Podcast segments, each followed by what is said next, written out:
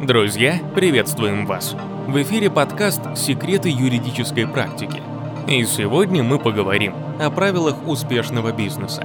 В каждом бизнесе своя специфика, свои тонкости и нюансы, но в целом все компании имеют схожие с другими проблемы – риски. Давайте обсудим общие правила и проблемы, о которых хорошо помнить каждому предпринимателю. Первое. Иногда предприниматели забывают, что обычные проблемы, которые есть у каждого представителя российского бизнеса или людей, касаются их.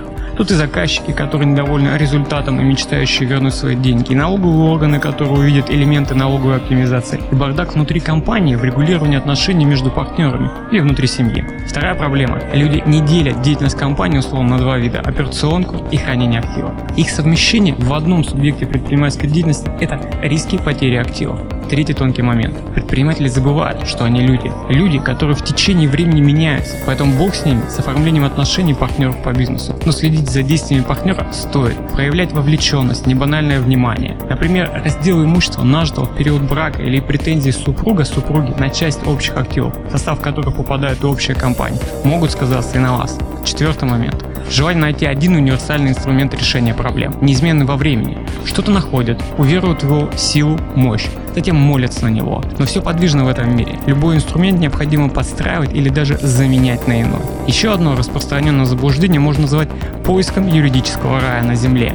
У некоторых есть ощущение, что вон там, далеко-далеко, например, за границей, на порядок лучше. Лучше защищают собственность, есть права, определенность, великолепный суд.